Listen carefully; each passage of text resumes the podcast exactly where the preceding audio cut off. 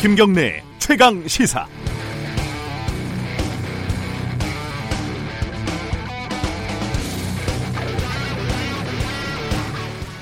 일본 후지TV 상임 논설위원이라는 사람이 한국의 문재인 대통령을 탄핵해야 한다 이런 내용의 방송을 했습니다.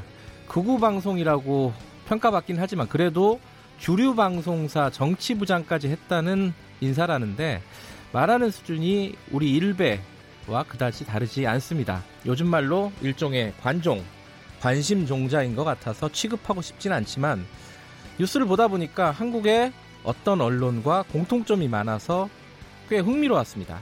이 사람의 말을 정확하게 옮기면 이렇습니다. 한국 재계 관계자는 이제 문재인 대통령이 그만두는 길밖에 없다고 말했다고 합니다. 어, 한국의 어떤 언론과의 첫 번째 공통점. 일단 인용의 출처가 불분명합니다. 어, 이 재계 관계자가 과연 실제 하고 있는 사람인지도 의심스럽습니다. 인용도 한 단계를 거쳐서 말했다고 합니다인데 정말 신뢰하기 어려운 문장이고 기사 쓰기에 기본도 안 돼 있는 기자라는 생각이 듭니다. 아, 한국의 어떤 언론과의 두 번째 공통점.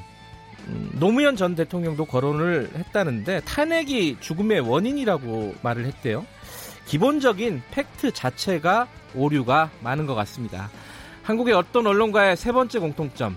한국의 여당이 탄핵에 나서라고 했는데 도대체 맥락이 뭔지 무슨 말을 하는 건지 알 수가 없습니다. 이럴 때 쓰는 보통 하는 말이 말이냐 막걸리냐 말이냐 당락이냐 뭐 이런 말이 있습니다. 한국의 어떤 언론과의 마지막 공통점 일본 내에서도 문제가 커지자 후지TV는 이 유튜브 방송을 삭제했다고 합니다. 정말 비슷하지 않습니까? 한국의 어떤 언론과 어떤 언론과요. 어딘지 다 아실 테니까 말씀드리지는 않겠습니다. 7월 19일 금요일 김경래 최강 시사 시작합니다.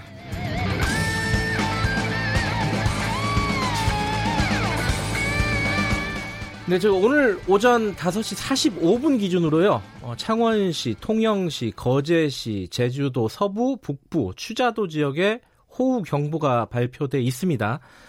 어, 좀 확산되고 있는 분위기죠. 해당 지역에 계시는 분들 피해 없도록 조심하시기 바라겠습니다. 대비도 하시고요. 김경래 최강시사 유튜브 라이브로 함께 하실 수 있습니다. 문자 참여 가능하고요. 샵 9730, 어, 짧은 문자 50원, 긴 문자 100원입니다. 스마트폰 애플리케이션 콩으로 보내주시면은 어, 무료로 참여하실 수 있습니다. 어, 제주도 청취자분이시네요. 4637님이 지금 물폭탄이 내리고 있다고 합니다. 다들 조심하시기 바라겠습니다. 자, 주요 뉴스 브리핑부터 갈까요? 고발 뉴스 민동기 기자 나와 있습니다. 안녕하세요. 안녕하십니까. 어제 뭐 우리 방송에서도 여러 차례 얘기했었는데 드디어 문재인 대통령과 오당 대표가 어렵게 어렵게 만났습니다. 네, 청와대에서 회동을 했는데요. 네. 공동 발표문을 내고 일본의 무역 보복에 초당적으로 대처하기로 뜻을 모았습니다. 네. 특히 일본의 무역 보복에 대응하기 위해 범국가적 차원의 비상 협력 기구를 운영하기로 합의를 했는데요. 네. 정의용 청와대 국가안보실장이 배석을 했거든요. 네. 일본이 7월 31일 또는 8월 1일에 한국을 화이트리스트에서 배제하는 발표를 하게 될 것으로 예측한다. 이렇게 현안 보고를 했습니다. 그리고 한일 군사 정보 보호 협정에 대해서는 상황에 따라서는 재검토할 수도 있다. 이렇게 얘기를 했는데 뭐 원론적인 얘기긴 합니다만 어, 맞대응 카드로 군사정보보호협정에 손을 댈 수도 있다. 이런 뜻을 내비친 것으로도 풀이가 되고 있습니다. 네. 공동 발표문에는 한일 정상회담 추진이라든가 대일 대미 특사 파견 등은 포함되지 않았는데요. 문재인 대통령은 정상회담 자체를 반대하는 건 아니지만 네. 현재는 그런 단계가 아니다라는 취지로 말을 했다고 합니다. 추경 예산안 처리, 선거제 개혁 등 다른 국정 현안에 관한 내용도 공동 발표문에는 담기지 않았습니다.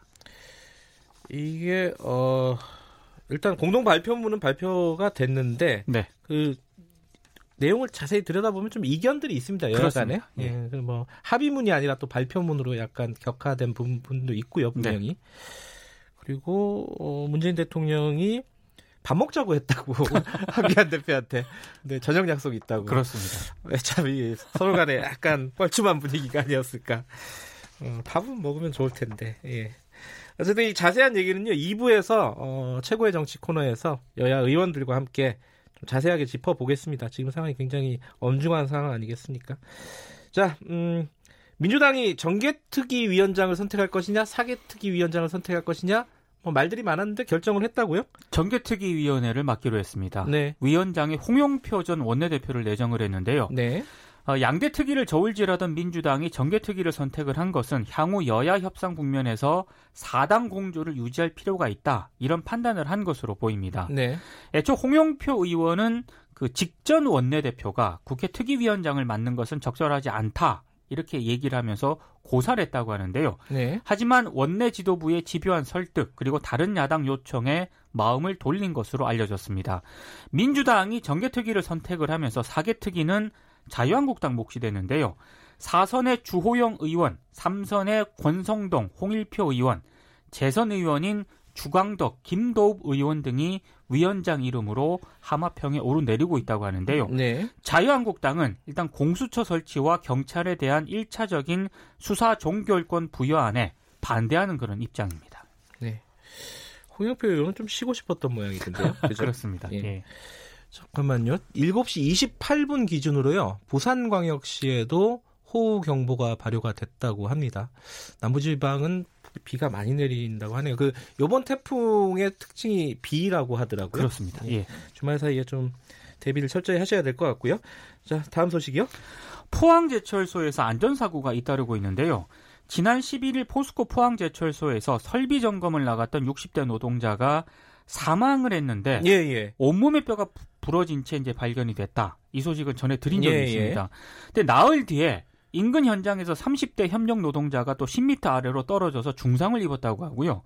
지난 17일에도 60대 하도급 노동자가 5m 아래로 추락을 해서 크게 다쳤습니다. 어허. 산업안전보건법에서는 작업장 사망 사고 같은 산재가 발생을 하면 노사 동수로 구성된 산업안전보건위원회를 열어서 사고 원인과 대책을 마련하도록 하고 있거든요. 네. 근데 포스코 노조에 따르면 사측이 사망 사고가 발생한 사실조차 산업안전보건위원회에 알리지 않았고 노조가 회의 개최를 요구를 했는데도 불구하고 이걸 받아들이지 않았다고 합니다. 네. 일단 노동부는 포스코가 관련법을 위반했는지 조사에 들어가기로 했습니다.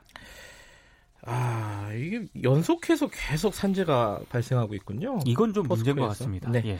자, 뉴스 브리핑은 오늘 여기까지만 듣죠.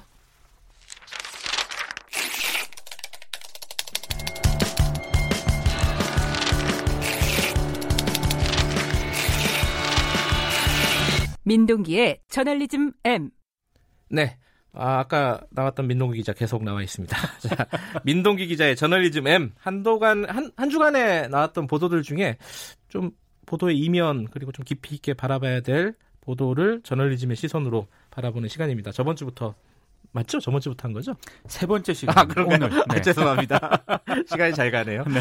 자, 어, 아, 아까 제가 오프닝에서 이제 어떤 시, 언론인지 얘기를 안 했는데, 어, 이게 퀴즈는 아닌데, 네. 정답을 굉장히 많이 보내주고 계시네요. 이게 정답인지는 잘 모르겠습니다. 어, 어 딘지 에, 예, 아니, 안 물어봐. 자, 오늘 어, 어떤 내용으로 해볼까요? 조선중앙일보 일본어판, 이 얘기를 안 할 수가 없을 것 같습니다. 청와대에서 뭐, 정면으로 어, 반박을 했죠. 특히 이제 그 언론의 일본어판, 외국어판 기사 제목과 내용을 가지고 청와대가 아, 공개적으로 실명 비판한 것 자체가 굉장히 이례적인 그렇죠. 건데요. 네. 어, 이 얘기를 안 할 수가 없습니다. 그럼 구체적으로 어떤 기사인지 간단하게 좀 정리를 해 주시죠. 일단 몇 가지만 소개를 예. 하면요. 예. 7월 4일자 조선일보는 일본의 한국 투자 마이너스 40%, 한국 기업과 접촉도 꺼려 이런 제목의 기사를 보도를 했는데 이 일본어판 기사 제목은요. 한국은 무슨 낯짝으로 일본 투자를 기대하나 이렇게 바꿨습니다. 잘 이해가 안 돼요. 이거는 기사 내용이 없는 말이거든요. 그러니까 그냥 자극적이고 선동적인 제목으로 좀 바꾼 것 같고요. 예. 그리고 7월 15일자 사설 제목은 국채보상 동학운동 1세기 전으로 돌아간 듯한 청와대였는데 일본어판 제목은 해결책을 제시하지 않고 국민의 반일 감정에 불붙이는 청와대였습니다. 네. 그리고 이제 한일 갈등이 본격화되기 이전인 조선일보 4월 26일자 박정훈 칼럼의 제목이 어느 쪽이 친일이고 무엇이 나라 망치는 매국인가였거든요. 네. 근데 이 일본어판 제목은 반일로 한국을 망쳐서 일본을 돕는 매국 문재인 정권이었습니다. 그러니까 한국과 문재인 정부 비하를 좀 노골적으로 드러내고 있다라는 비판을 받고 있습니다. 이게 참 어떻게 생각해야 될지 모르겠어요. 이게 한국 신문이면은 매국 문재인 정권이라는 단어를 쓸 수 있었을까 과연? 그렇죠. 이게 뭐 다운표도 없고 그러니까 약간 일본이라고 해서 막했던 것 같아요. 보는 사람 한국 사람 없을 거다라는 그렇지도 않은데 요새 글로벌 시대 아닙니까? 그렇죠. 그죠? 예. 예. 자, 근데 중앙일보는 조선일보랑 약간 좀 다른데 어떤 문제들이었죠? 중앙일보는? 그러니까 중앙일보는 제목을 바꾼 게 별로 없습니다. 예. 네, 일단 뭐 중앙일보 같은 경우에는 닥치고 반일이라는 우미나 정책 한국은 일본을 몰라도 너무 모른다 이런 칼럼을 게재를 했고요. 네. 거의 비슷한 제목으로 이제 일본어판에 게시를 음, 했고 음, 이게 야후재팬 등의 포털에서 이제 상위에 랭크가 됐는데 네. 일단 고민정 청와대 대변인은 아, 이런 그 기사들이 예. 과연 진정 우리 국민의 목소리를 반영한 것인지 묻고 싶다면서 이제 두 신문사를 좀 강하게 비판을 했고요. 네. 언론 시민 단체들은 지난 16일 조선일보사 앞에서 기자회견을 열어서 정파상에 눈이 멀어서 일본 폭거까지 편들고 있다 이렇게 비판을 했습니다. 어, 뭐 시민단체는 당연히 할 수 있는 얘기인데 예. 청와대가 이렇게 아까 이례적이라고 했잖아요. 네. 그러니까 공개적으로 언론사의 제목을 가지고 얘기를 하는 게 적절한 것이냐 이런 얘기들도 있긴 있어요. 이게 어떻게 봐야 될까요? 그러니까 부정적인 시각도 분명히 있고요. 네. 특히 이제 어, 언론의 보도가 이게 국익이냐 아니냐 으흠. 이런 관점으로 언론을 비판하는 것에 대해서 부정적인 시선이 분명히 있습니다. 네. 어떤 게 국익을 위한 보도냐 이거 기준 자체가 굉장히 애매하고요. 예. 논란이 이제 충분히 제기될 수 있는 그런 대목인데요. 근데 지금 문제가 되고 있는 뭐 조선일보 일본어판 기사 같은 경우에는 네. 이게 국익 관점에서 보도했느냐 여부는 좀 아닌 것 같습니다. 그러니까 문재인 정부 비판할 수 있고요. 대응이 적절했는지를 언론이 점검하고 부족했다면 비판할 수 있다고 보거든요. 네. 근데 문제는 어, 국내 보도를 의역하는 수준을 좀 넘어서고 있다. 네. 제목이 이런 비판이 제기가 되고 있는 겁니다. 네. 특히 뭐 일본 독자라든가 극우 세력 입맛에 맞는 제목으로 바꾼 것 아니냐 이런 음. 지적까지 나오고 있는데요. 일각에서는 좀 의도적으로 이걸 제목을 바꿨다라는 그런 비판도 하고 있는 상황입니다. 저는 개인적으로는 청와대가 이럴 수 있다고 봅니다. 왜냐하면은 어, 청와대도 취재원 중에 하나고 권력 그렇죠? 권력 감시 대상이기도 하지만 취재원 중에 하나거든요. 예. 잘못된 기사가 있으면 말을 할 수 있죠. 뭐 과거처럼 뭐 전화를 해가지고 어, 좀 봐줘서 유명한 거 있지 않습니까? 그렇게 하면 어, 문제죠. 어, 도와줘서 네. 이러면 문제지만 공개적으로 비판할 수 있죠. 근데 어, 이 부분은 그러니까 국익이 뭐냐 그러면 도대체 예. 이 부분은 저는 좀 논쟁의 여진이 있다. 아 그렇죠. 예. 예. 이게 청와대가 얘기하는 국익이 뭐 망고 불변의 진리는 아니지 않겠습니까? 그렇습니다. 그리고 청와대 정권이 또 언제 바뀌면은 그럼 그 사람이 그 정권이 얘기하는 국익은 또 뭐냐? 예. 항상 좀 이렇게 논쟁적인 부분이 있습니다. 분명히 그 부분은. 근데 정부를 공격을 한다 하더라도요. 네. 그게 이제 정확한 팩트에 근거한 것이라면 뭐 기분 나빠도 어쩔 수 없는 거 아니겠습니까? 그렇죠. 예. 조선일보 같은 경우에는 조금 다른 것 같아요. 예. 특히 이제 7월 9일 일본어판에서 어, 수학 여행이라는 말도 친일 취급하는 시대착오 이런 그 일본어판 사설을 어, 게재를 하거든요. 그런 기사도 있군요. 근데 예. 이 제목에 사설을 실었는데 이 내용을 보면은요. 일제 강점기라는 표현 대신에 일본 통치 시대라고 표현을 합니다. 아, 그 일본판에서는요? 일본판에서는요.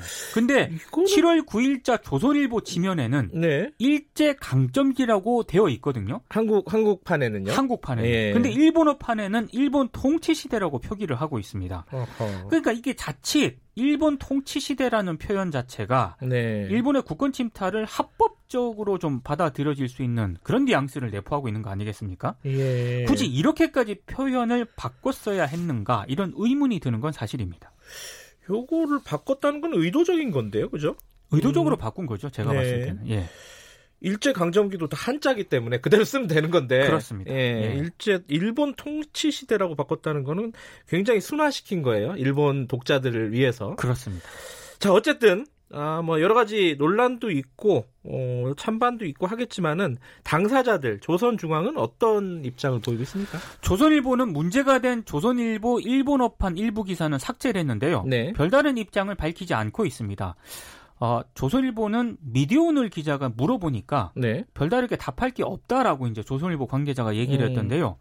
사실 뭐 오늘 지면에 혹시 입장을 내놓지 않을까 제가 봤거든요. 네. 오늘 지면에도 별다른 입장이 없습니다. 음. 반면에 중앙일보는 굉장히 적극적으로 반박을 하고 있습니다. 네. 청와대 출입 기자가 청와대에 항의성 유감을 표명을 했고요. 예. 어제 사설을 통해서 청와대를 비판했고 또 오늘 기사를 통해서 청와대가 제기한 중앙일보 일본어판 칼럼 제목 바꾸기는 없었다라고 음. 반박을 했습니다. 네. 그러니까 중앙일보는 특히 무엇을 무엇이 국익을 위하는 것인지를 청와대가 판단하는 것도 어불성설이다. 네. 한국 정부를 비판하는 글은 일본어 번역판 사이트에 올리지 말아야 한다는 것이냐 이렇게 반문을 하고 있습니다. 청와대는 이제 제목 안 바꿨다. 이걸로 이제 사실 할 말이 생긴 거죠. 그렇습니다. 예. 예. 자, 마지막으로 좀 정리를 해보죠. 이거 어떻게 생각을 해야 되는지. 그러니까 저는 문재인 정부 외교 정책 비판할 수 있다고 보고요. 예. 뭐 일본 수출 규제 조치에 대한 정부의 대응이 적절한 것인지도 언론이 따져 물을 수는 있다고 보는데 네. 조선일보 일부 일본어판 기사 제목 같은 경우에는 네. 일본 극우 독자들의 클릭 수를 유발하기 위해서 의도적으로 좀 제목을 바꿨다라는 비판을 피하기는 좀 어려울 것 같습니다. 네. 특히 이제 세종대 호사카 유지 교수가 한 얘기가 있습니다. 한국 언론 중에 일본 포털인 야후 재팬에 일본판을 제공하는 일부 언론들이 있는데 조선일보만 유일하게 댓글까지 번역해서 제공한다 이렇게 지적을 했거든요. 네. 문제는 그 댓글들이 대부분 혐한 반한 감정을 부채질하는 것들이라는 겁니다. 아하. 굳이 이렇게까지 해야 하나라는 생각이 예. 드는데 어제 한겨레 사설을 보니까 관련 내용을 다뤘더라고요. 맨 마지막 문장을 소개를 해드리겠습니다. 아무리 일본 포털 조회수나 정파적 이해가 중요하다 해도 언론으로서 적절한 선은 지키기 바란다. 예. 적절한 선은 좀 지켜야 할 것 같습니다. 예. 참 어려운 얘기입니다. 예. 오늘 여기까지 듣죠. 고맙습니다. 고맙습니다. 아, 그리고 다음 주에 하루 진행하시죠?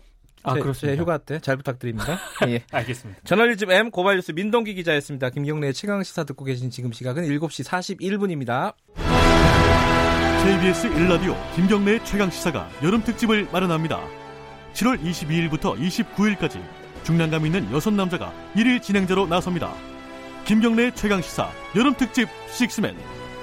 22일 경제부총리 출신 김진표. 23일 정치구단 박지원. 24일 전 금융감독원장 김기식.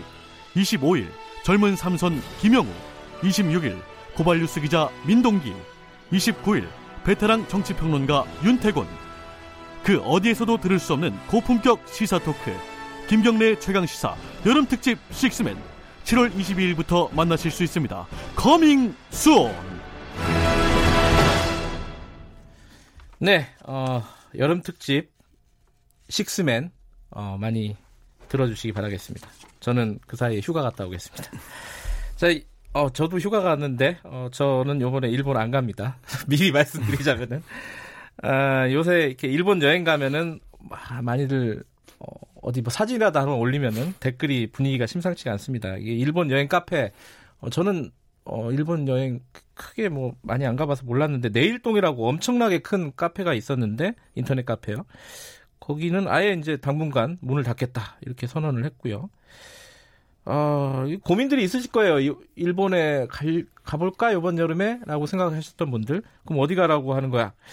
이 고민을 한번 해결해 보겠습니다. 시사인의 고재열 기자 나와 계십니다. 안녕하세요. 네, 안녕하십니까. 고재열 기자를 여기에 여행으로 모신 거는 뭐 아시는 분은 아시겠지만은 자칭 여행 감독으로 국내 최초의 여행 감독으로 이게 무슨 말? 여행 감독은 뭐 하는 거예요? 영화 감독은 이제 영화를 자기 의도대로 예. 연출하는 사람이잖아요. 네. 여행 감독은 여행을 본인 예. 의도대로 연출하는 사람 이렇게 그냥 간단하게 설명할 수 있을 것 같습니다. 그럼 당연히 뭐 일본은 많이 가보셨겠죠 여행 음, 감독. 음, 네, 그렇죠. 또 일본의 이제 제 스타일의 여행도 만들고, 그러니까 낯술 원정대를 만들었죠. 아, 그래요? 저도 한번 같이 가봐야겠는데. 네. 아. 그러니까 일본의 이제 세 가지 물을 찾아가는 여행. 그래서 음. 마시는 물, 그러니까 음. 사케, 그리고 담그는 물, 온천, 아하. 그리고 이제 보는 물. 설산, 눈. 아. 요세 가지를 만족하는 여행을. 약간 끼워 맞추는 느낌인데. 근데 어쨌든 네. 요번에 어 이번 그 뭐, 뭐라고 하죠? 그 무역 보복 사태 네네. 요 이후에 일본 여행이 많이 줄은 건 사실이죠. 그 지금 이제 일본 관광청 다바타 히로시 장관이 얘기하기를 네. 일본 여행객 감소가 별 영향 없다. 아, 지켜보겠다 이런 식으로 어허, 얘기했는데 이게 예. 이제 사실 하나만 알고 둘을 모르는 얘기인데 그러니까 이런 얘기를 했던 배경은 뭐 어떤 게 있냐면 네. 일본 여행의 특징이 좀 개별 여행화되고 네. 그다음 자유 여행화되고 있어요. 예. 그래서 이제 단체 패키지일 때는 어떤 이런 이제 감소가 눈에 띄게 있을 텐데 이런 성격이라 별로 없을 것이다라고 이렇게 얘기를 했지만 그러나 이제 어떤 게 있냐면 예약을 취소하는 문제하고 신규 예약이 잘 안 들어오는 문제 다르거든요. 그러니까 그렇죠. 예약 취소는 음. 위약금이 발생할 수 있거나 뭐 아니면 다른 지금 대안이 없는 상태에서 그냥 네. 갈수 있는데 신규 예약을 하는 문제는 그 어, 줄어들 상당히 많이 줄어들고 있고 그러니까 신규 음. 예약 건수가 이제 눈에 띄게 줄고 있고 그다음에 이렇게 이제 젊은 사람들이 그냥 혼자 일본 여행을 자유롭게 다녀와서 하는 게 SNS나 이런 데다가 티를 내야 되는데 아 그렇죠 요새는 뭐 밥한 예. 끼를 먹어도 다 티 내면서 먹으니까 그렇죠. 그러니까 예. 티를 못 내는 여행이면 뭐 갈 필요가 있나 해서 이제 어. 그게 있군요 예. 그래서 지금 확실하게 줄어들고 있는 것은 이제 감지되고 있습니다. 그래요? 네. 아니, 실제로 뭐 보도해 보니까 일본 정부 통계로 봐도 한국 관광객이 처음으로 감소했다. 뭐 이런 통계도 나오더라고요. 네 그런 통계도 그렇죠? 나오고 있고 그다음에 이제 좀 지역별로 볼 필요가 있는데요. 그러니까 예. 한국인이 이제 일본에 갈 때그 네. 비중이 되게 달라요. 그러니까 규슈현 같은 규슈 섬에 있는 이제 7개 현 지역은 전체적으로 한국 관광객 비중이 60% 정도나 돼요. 네, 그리고 이제 한국과 가까운 뭐 우리 이제 스시마, 그러니까 대마도 같은 경우는 거의 90% 이상이고요. 그러니까 거의 절대 다수가 한국 관광객이에요. 그러니까 그래서 우리가 임진왜란 때도 보면은 그 대마도주가 네. 아, 이 조선 국왕의 이 눈치를 보느라고 네. 그러니까 국서까지 위조하잖아요. 네. 그럴 정도로 이제 그런 그 눈치를 봐야 되는 입장이었는데 네. 지금 그래서 한국 관광객들이 많이 가는 곳에서는 이제 좀 상당히 타격이 있을 수밖에 없죠. 아하. 이게 뭐 이렇게 막 인터넷에다가 일본 여행 갔다고 사진 올리면 특히 뭐 연예인들 같이 알려진 사람들이 올리면은 막 난리가 나잖아요. 예, 예, 예. 매국노냐 뭐냐. 뭐 여기에 대한 뭐 가치 판단은 좀 오늘 하지 말도록 하죠. 왜냐면은 음. 오늘은 정보 제공 차원이니까. 예, 예. 네. 자, 일본에 가기가 좀 어려워졌어요. 뭐 감정 감정적으로든지 아니면 네. 뭐 어, 실제로 좀 가기가 그렇죠. 느낌이. 네. 그럴 때 그러면 어, 대안이 뭐가 있냐? 일본 가는 이유가 있었잖아요. 가깝고 네네. 네. 그리고 상대적으로 비행기 값이 저렴하고. 그럼 어디를 가야 되나 이 고민이 그, 있습니다 올 여름에. 일단은 이제 일본의 강점, 일본 여행 강점부터 먼저 짚어보면 예. 말씀하셨듯이 이제 저가 항공이 많이 취향하고 있고, 그렇죠. 그리고 또 일본이 그 버블 시대 때 관광 인프라도 많이 구축됐어요. 그래서 음. 기본적으로 호텔, 뭐 온천 호텔, 그리고 뭐 민숙 이런 것들이 지방에 많이 네. 있고 그리고 그런 이제 하드웨어가 있는데 일본 내에 국내 관광이 활성화돼서 소프트웨어도 굴러갔던 거죠. 그러니까 하드웨어와 소프트웨어가 이제 다 만족스럽고 그리고 조금 이제 요새 일본 소도시 여행이 많이 되고 있는데 그런 그 이 소도시 자체 작은 도시라도 예. 자기 완결성이 있어요. 그러니까 그런 이제 숙박 그다음에 미식 아, 그리고 이제 관광 이렇게 할 수 있는 이제 그런 것들이 갖춰져 있어서 그냥 짧은 일정으로 적은 비용으로 그다음에 네. 가성비 좋게 다녀올 수 있는 그런 장점이 있었는데 그래서 이제 일본 이제 대체 관광지를 생각할 때는 제가 봤을 때 한 세 가지 정도로 나눠서 생각해야 될 것 같아요. 그러니까 대도시 관광 그리고 그런 이제 소도시 관광 네. 그리고 좀 이제 뭐 자연 경관 관광, 뭐 온천 네. 관광 이런 거 나눠서 좀 생각할 필요가 있을 것 같습니다. 어, 뭐 일단 뭐 도쿄 같은데 어, 좋아하시는 분들이 많 많잖아요. 도쿄, 대도시 오사카, 관광, 후쿠오카, 오사카, 뭐 삿포로, 예. 예. 예. 그런데 대체제는 어디가 있을까요? 그러니까 이제 일본 여행의 장점이 정확하거든요. 그러니까 우리가 돈을 지불한 만큼 아. 정확하게 그 reward가 오는 이제 그런 예. 맛인데 그래서 이제 그런 걸로 따지자면 뭐 싱가포르나 아, 그리고 홍콩, 타이베이 그리고 러시아 도시 중에는 좀 하바롭스크 지금 한국 관광객들은 이제 저가 항공이 많이 가는 블라디보스토크로 많이 가는데 거기 항상 많다더라고요. 네, 네. 심하게 많아요. 네, 그런데 그 이 하바로프스크 같이 이제 좀 이제 거기가 극동의 행정 중심 도시거든요. 그러니까 상당히 어떤 그 유럽 느낌을 많이 느낄 수 있는 도시인데 이런 도시들은 뭐 대안으로 될 것 같고 네. 그리고 이제 좀 소도시 여행 이제 예. 이게 또 일본만의 매력이 있는 여행인데 그렇죠. 좀 중국의 어, 변경 도시 중에 자기 매력이 있는 곳. 그러니까 소개 좀 해주세요 몇 군데. 뭐 어. 저는 이제 제가 좋아하는 데 이제 무이산이거든요. 그러니까 무이산? 주자가 마지막에 은거하신 데가 무이산이고 아. 어, 그래서 우리 뭐 고산 국어과나 우리가 배웠던 예. 거기에 이제 그게 다 무의 국어과의 오마주거든요. 아하. 그런 이제 무의산에서 같이 무의산 무의산 예. 무의 무의 무의 이, 이. 이, 무, 이산. 예, 예. 아, 그래서 어느 지방이에요? 중국 복건성의 산악 지방인데 아. 예, 가면은 좀 호저탐 그리고 이제 거기가 중국 무이암차의 고향이거든요. 그래서 음. 차도 마시고 올 수 있고 뭐 이를테면 이제 이런 곳들 뭐 그리고 음. 또 대만에도 아리산 지역 같은 경우는 이제 일본에 산악여행 가시는 분들이 이제 3,000m급 산을 좋아해서 가는 건데 거기도 3,000m급 산이 있고 또 이제 대만의 차도 좀 차밭도 좋고 음. 그래서 이제 그런 데도 다니시고 뭐 네. 그러니까 일본의 작은 마을 이런 여행을 좋아하시는 분들의 대안으로는 중국의 무이산이라든가 아까 이제 대만의 아, 뭐 아리산 아리산이라든가 이런 게 대안으로 될 수 있다. 예. 아니면 좀 저는 좀이 우리가 환동의 상상력을 발휘해서 좀 네. 어쪽에 캄차카 반도 같은 경우 아하. 네, 여기가 또 이 사실은 이제 항공 시간으로 따지면 동남아하고 비슷하거든요. 네. 네 그래서 이제 이런 데 가 보면 어, 아주 그 황량함 음. 맛보면서 거기에 또 이제 일본의 장점이 온천이잖아요. 예. 근데 화산 지역이라 온천이 있는 거거든요. 예. 거기도 온천이 있어요. 캄차카에 예, 예. 온천이 있어요? 노천 온천. 네, 그리고 설산을 보면서 그냥 바로 강으로 뛰어들면 강이 온천이에요. 그래요. 네.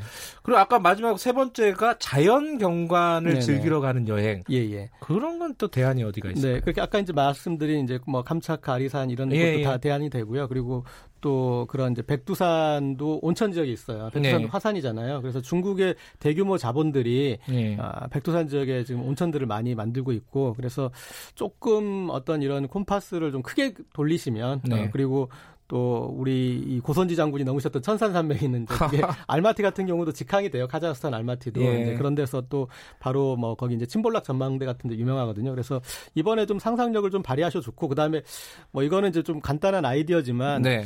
어, 일본 관광 취소를 하신 분들 위약금 발생했잖아요. 네. 어, 그걸 제 생각에는 여행사들이 어, 북한 여행 예약을 받아줬으면 좋겠어요.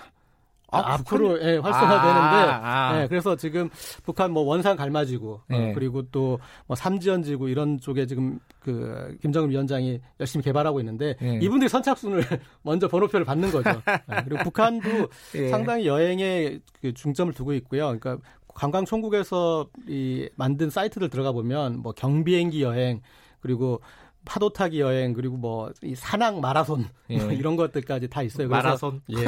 그래서 그런데 미리 예. 어, 그런 이제 예약을 받아주고 이제 남북 관계가 지금 급속도로 이 활성화될 여지가 있는데 그러면 이제 먼저 어, 음. 할수 있는 그런 인센티브를 주는 것도 생각해 볼 수 있을 것 같습니다. 아마 먼 얘기 같지만은 청취자분이 드, 들으시기에 아마 훅 다가올 수도 있습니다. 이런 순간이 그렇죠. 네네.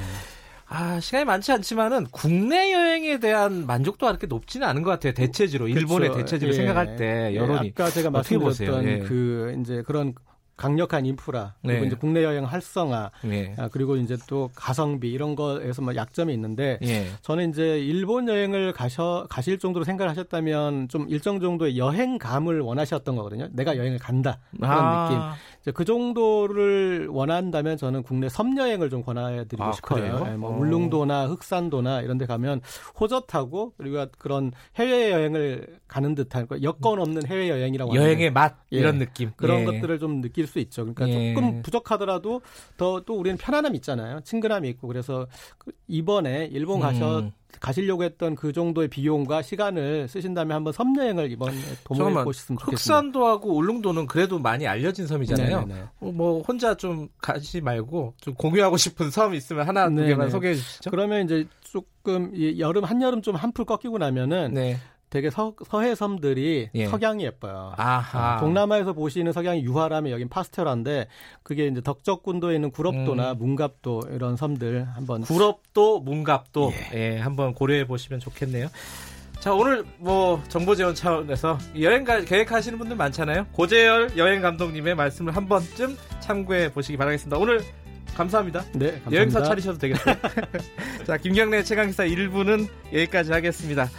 2부에서는요, 어제 대통령하고 오당 대표가 만났죠. 관련 얘기 더불어민주당 김진표 의원, 자유한국당 김영우 의원과 최고의 정치 코너에서 나눠보겠습니다. 잠시 후 뉴스 듣고 8시 5분에 돌아옵니다.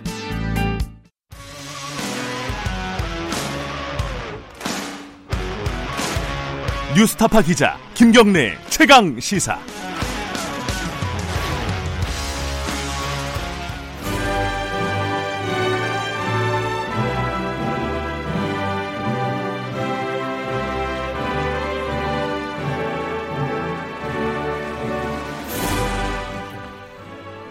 김경래 최강시사 2부 시작하겠습니다. 매주 금요일 전국의 가장 뜨거운 현안을 여야 의원 두 분과 이야기 나눠보는 시간입니다. 최고의 정치 오늘도 두 분 나와 계십니다. 먼저 더불어민주당 김진표 의원님 나와 계십니다. 안녕하세요. 네, 안녕하세요. 네, 그리고 자유한국당 김영우 의원님 안녕하세요. 네, 반갑습니다.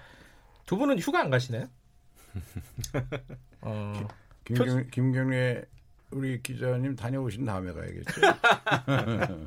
예, 아까 저기 일부에서 잠깐 예고를 해드렸었는데 어, 다음 주에 김영우 의원님이 어, 무슨 요일이죠? 목요일이죠. 네. 목요일 하시고 그리고 김진표 의원님이 월요일. 네. 어, 제가 휴가를 갔다 오는 사이에 특집 방송으로 진행을 하시게 됐습니다. 아, 추, 출연을 하시는 게 아니라 잘 부탁드리고요. 예.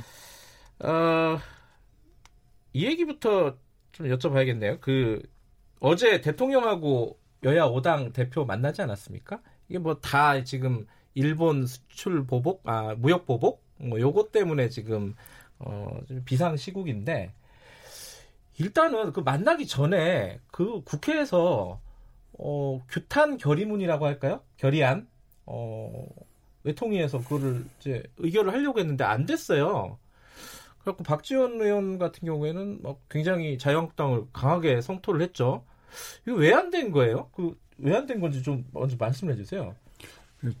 아주 구체적으로 정확하게는 모르지만 대체 이야기는 본회의를 그 이틀 할 거냐. 예. 또 어, 그 외통위에서 통과되면 어저께 본회의에 이거 함께 처리할 거냐 이런 예. 문제로 그 절차 협의를 하다가 그랬지 네. 내용에 그양 교섭단체 의원들이 반대한 건 아닌 것 같아요. 네. 어, 그런데 이제 본회의를 이틀 할 거냐 하루 할 거냐 이, 이 문제를 갖고 밀고 땡기다가 보니까 이것도 한꺼번에 그럼 그때까지 기다리자 이렇게 된 것 같습니다. 근데 본회의 지금 오늘이 사실 6월 국회, 아니 7월 국회 마지막 날 아니에요? 예, 6월 국회 마지막 날인데. 아 7월. 아니에요. 국회 아, 자체는 예, 6월. 아 6월 국회구나 이게. 예, 예. 아 헷갈리네. 예. 근데 이제 지금 굉장히 협상은 난항을 겪고 있다 이렇게 저는 전해 듣고 있는데 네.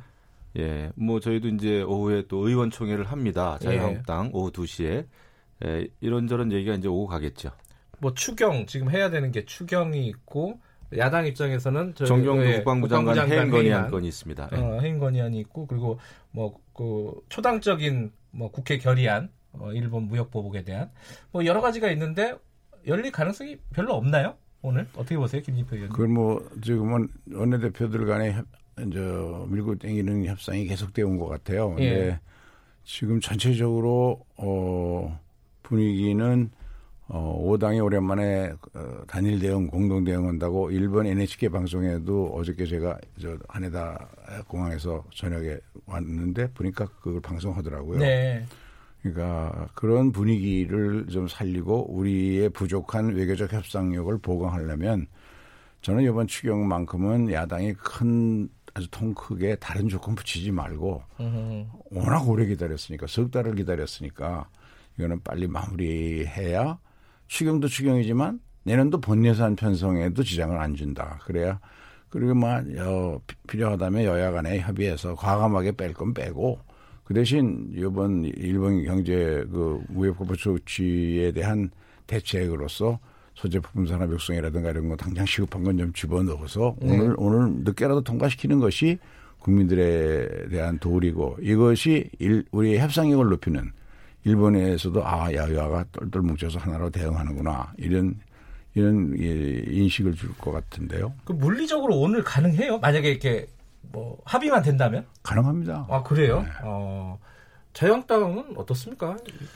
글쎄 뭐 합의만 되면이냐 가능하겠지만은 네. 지금 어제도 사실 대통령과 5당 대표 모임에서 어, 대통령께서는 거의 추경에 방점을 찍으셨어요. 네. 추경에 대해서 10번 이상 이야기했다는 거 아닙니까? 예. 그런데 지금 가장 중요한 현안은 어, 아, 일본의 경제 보복 아니겠어요? 그래서 네. 그것 때문에 이제 어제 사실 어, 대통령께서도 뭐 5당 당 대표 초청을 해서 예. 어, 이제 미팅을 했는데 지금 추경이 만병통치약처럼 어, 이렇게 되는 거는 또 곤란하다 생각을 합니다. 근데 저는 이제 행안위원인데 추경에 대해서는 심사를 다 끝냈어요. 예. 근데 이제 국회 예결특위가 이제 제대로 이제 열려야 되겠죠. 여러 그 상임위가 네. 열려서. 근데 에, 지금은 조금 저는 분리해서 생각은 해야 된다 생각합니다. 근데 또 어, 정경도 국방부 장관 해임 건의안도 이것도 지금 그 완전히 동해, 서해, 육해 공군이 다 군 기강 회의 문제가 있고 북한 네. 선박도 입항과 관련해서 은폐 축소 의혹이 있는 상황에서 이것 또한 굉장히 중요한 일이란 말이죠. 그래서 어 이런 어떤 그 외교 안보 라인 또 교체 없이는 이 중요한 그 전국을 돌파하기도 사실 어렵다. 예. 아, 그래서 분리해서 필요한 것을 다 하는 게 좋겠죠. 하나만 더 여쭤보면요, 김진표 의원님. 그 야당에서 요구하는 국방부 장관 해임 해임안이죠. 그게 네. 그 정도 양보해야 되는 거 아니냐라는 얘기도 있습니다. 추경 통과시키는 거 이렇게 해서 대승적인 차원에서 이 부분은 어떻게 보세요? 우선은 이제 지금 벌어진 사태가 장관이 책임져야 할 것이냐라는 음. 문제가 있어요. 예. 옛날에 목소 저 노크 기순 사건 때 예. 그때도 어, 결국 그 장관의 해임 건의안은 불발되고 예. 그 그냥 넘어갔고 그 대신 관련 책임자를 가려서 엄중하게 처벌을 하는 쪽으로 갔고 이번에도 그렇게 하는 것으로 충분하다고 생각이 되고요. 음. 그리고 이제 지금까지 정치적으로 해임 결의가 통과되면 대통령이나 정부 여당 입장에서는 국정 추진 동력이 크게 이루어져서 지금 일본 청구권, 일본 그 무역 보복이라든가 또 비핵화와 북미 회담을 예. 저 중재자로서 중재하는 대통령의 이런 국정 추진에 아주 큰 장애 요인이 되니까 지금은 어 정부 여당으로서 그거를 양보하기는 어려운 상황이죠. 그래요? 저는 어. 오히려 좀 반대로 생각이 되네요. 왜냐하면은 지금 오히려 이제 5당 당대표와의 회동도 있었고, 그 다음에 야당이 요구하는 그 국방부 장관 해임 건의안도 받아들여진다면, 아, 이제는 어, 협치가 가능하겠구나라고 예. 하는 이런 그 신호도 줄 수 있고요. 그런 게 아닌 이상 오히려 지금 16번째 또그 윤석열 검찰총장도 예. 어, 청문 보고서 채택 없이 임명이 강행됐는데 아, 이렇게 되면 오히려 전국의 돌파구가 더 안 생긴다고 봅니다. 오히려 동력을 찾기 위해서라도 알겠습니다. 협치를 하는 모습을 네. 보여주는 것이 굉장히 큰 도움이 될 거예요. 어, 오늘 두 분 말씀 들으니까 어, 오늘 안 될 것 같은데요. 음.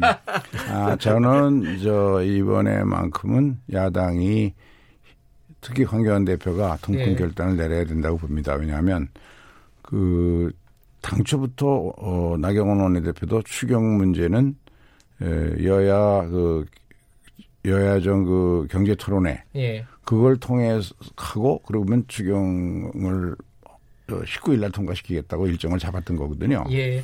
근데 이제 여야정 토론회보다도 정경도 해임건이 더 중요하다고 생각해서 그런지 알겠습니다. 그 부분은 예. 제껴놓고 자꾸 딴 조건을 갖다 붙이니까 네, 이게 어 제가 약간 뭐 농반 진반으로 오늘 좀 힘들 것 같다고 했는데 오늘 좀 지켜보죠 뭐 네, 네, 양쪽에서 아마 네. 말씀하신 대로 누군가가 또 통 크게 양보할 수도 음. 있는 거고 그건 지켜보고요 어제 얘기 좀 해볼게요 어제 대통령과 만났는데 일단 사람들이 궁금한 것 중에 뉴스 중에 공동 합의문이 아니라 공동 발표문이 나왔어요. 그러니까 한 단계 낮춰진 거죠 수위가 이게 지금 비상시국인데 뭐 또 삐그덕삐그덕 했나 얘기할 때 이런 생각을 갖게 되지 않겠습니까? 자유한국당에서 뭐 반대한 게 많다 그러는데 이거 좀 말씀 좀 해주셔야 될 것 같아요. 근데 저는 뭐 충분히 예상은 됐었습니다. 우리가 왜요? 첫 예. 술에 배부르기 어렵고요. 예. 예, 5당 당 대표 대통령과의 첫 회동이었기 때문에 네. 여태까지 계속해서 또 당의 입장이 예, 차이가 좀 있었잖아요. 네. 그런데 이것을 한쪽에서는 애국이냐 매국이냐 뭐 정동영 대표는 뭐 그런 뭐 발언까지 한 것 같은데 네. 아, 그런 분위기는 좀 좋지 않다고 봅니다. 지금 음. 상황은 굉장히 복잡하죠. 네. 그리고 또 청와대와 국회 또 각 당의 입장이 조금씩 다를 수는 있다고 봐요. 네. 네. 입장이 뭐 다 달라왔기 때문에 네. 회동 한 번 한다고 해가지고 공동의 어떤 결의문 합의문 나온다는 게 쉽지 않을 거라는 생각은 네. 들었습니다. 그럼에도 불구하고 어, 일본의 경제 보복에 대해서 인식을 같이 했다라고 하는 점은 예, 중요하겠죠. 뭐 어쨌든 예, 어, 첫 단추였다. 예. 예, 근데 이제 앞으로가 문제입니다. 예, 제가 볼 때 국회 정치권에서는 조금 더 어, 조금 더 이제 과격한 발언 같은 게 있을 수는 있으나 예. 청와대가 어, 흥분하는 것은 안 된다 생각합니다. 청와대는 결국 국정 운영의 또 주체고 현재 예, 그런 상황에서 예를 들면 뭐 저 민정수석이 죽창가를 그냥 페북에 올린다든지 또 통상교섭 본부장이 예, 국제보상운동 운운하는 것은 저는 도움이 안 된다고 봐요. 더더군다나 지금 예, 국가안보실장이 그 한일 군사 정보 보호 협정 재검토이기까지 예. 미리 얘기하는 건 안 좋다. 오히려 우리도 단계적으로 대응하면서도 예, 물밑 접촉을 어, 해 나가는 것이 저는 네. 좋다고 봅니다. 이 상황을 단순화시키면 안 된다고 봐요. 이렇게 하는 것은 애국이고 알겠습니다. 예, 매국이고 예, 하면 안 되죠. 네, 저는 좀 다른 생각이 있어요. 왜냐하면 어제 오당 회동이 뭐 공동 발표문이나 뭐 합의문이나 그 형식이나 내용에 있어서 조금 뭐 아쉬운 점은 있죠. 그러나 네. 어 얼마나 오랫동안 오당 대표가 못 만났습니까? 몇 그렇죠. 년을 두고 그런 점에서 보면 어 이걸 정리화하자는 어제 의견도 있었죠. 손학규 대표가 네. 그랬던가요? 그러나 어 저는 음, 왜 5월 동주라는 말이 있잖아요. 네. 우리 정치권에서 진짜 필요한 것은 이제 황교안 대표도 또 많이 깨달았을 거예요. 5당 동주를 국민들이 얼마나 원하고 있는가. 그 나라가 어려울 때는 모두 힘을 합해야 되는데 그리고 이제 그 합하는 방법에 있어서 사안별로 어, 따로따로 국민들이 납득하는 합의를 하고 이래야 되는데 지금 보면 한 가지에다 모든 걸 거는, 거는 나쁜 습관이 있어요. 그러니까 그 어, 오신환 대표가 그 양반이 뭐 이런 얘기를 했더라고요. 어, 모든 것은 저 정경도 국방장관 해임하고 연결돼 있다. 아하. 그런 식의 정치를 하면 우리는 후진 정치를 면할 수가 없습니다. 국민들의 정치 눈높이하고는 전혀 안 맞는 거거든요. 어제 7시 일본 NHK 방송에서 그 저 일본에서 제가 그걸 보면서 야 이게 일본에서도 이렇게 평가하는 할 정도로구나. 으흠. 그러면 거기에 맞는 아 이거를 위해서 추경은 합의해서 통과시켰다.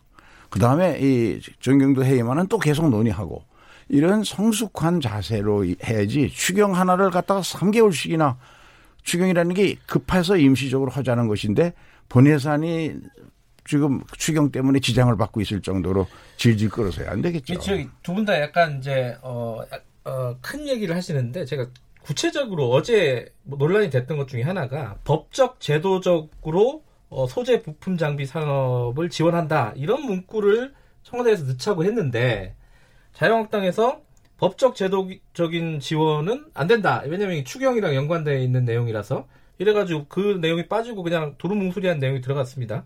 경쟁력 강화를 위해 노력한다. 뭐 사실 둘 다 두루뭉술이한 것 같은데 자 이거 어, 왜 이걸 이거는 꼭 안 되는 겁니까? 이런 단어가 들어가면은? 어, 들어가면 안 되고 되고의 문제는 없겠죠. 예. 어, 다만 어제의 그 5당 당대표 대통령과의 회동은 예, 원칙적인 차원에서의 예, 저는 그 회동이었다고 봐요. 예. 왜냐하면 어제 그 문제뿐만 아니라 정상회담이 필요하냐, 이낙연 국무총리 어, 대일 특사 예. 파견이 필요하냐 등등도 아, 이런 문제에 대해서도 다 의견이 좀 달랐더라고요. 예, 그렇기 때문에 어제 구체적인 어떤 합의안을 어, 그 발표문에 넣기는 아마 역부족이었다 이런 생각이 예, 들어요. 그래서 오히려 예, 그런 점에서 이제 소재 부품에 대한 법적 제도적 지원 체계 네. 이런 것도 이제 여러 가지 예, 법률적인 제도적인 지원과 관련해서는 복잡한 문제가 좀 있을 수 있겠죠. 네. 어, 또 국회에서 또 법적으로 해결해야 된다고 한다면 네. 예, 그렇기 때문에 이제 넣지 못했는데 어제 저는 그게 중요한 사안은 음. 아니었다고 봅니다. 아, 그건 크게 중요한 네. 사안이 아니었다. 예. 김진표 의원님은 어떻게 보세요? 글쎄요. 수제 부품 산업 같은 것들이 공동 발표문 속에 들어가고 예. 그다음에 그것의 구체적인 실천은 추경을 통해서 한다. 이렇게 얘기해서 하면 됐을 일 아닌가 아, 싶은데요. 오히려 더 구체적으로. 어, 더 구체적으로. 어, 어. 왜냐하면 예. 저는 이것이 일본과 국제 사회에 주는 우리의 외교 협상력을 어떻게 높이느냐가 중요하다고 생각합니다. 예. 지금 눈물겹게 고맙고 참 소름이 끼칠 정도로 우리 국민들이 무섭다고 느껴지는 게 있는데요.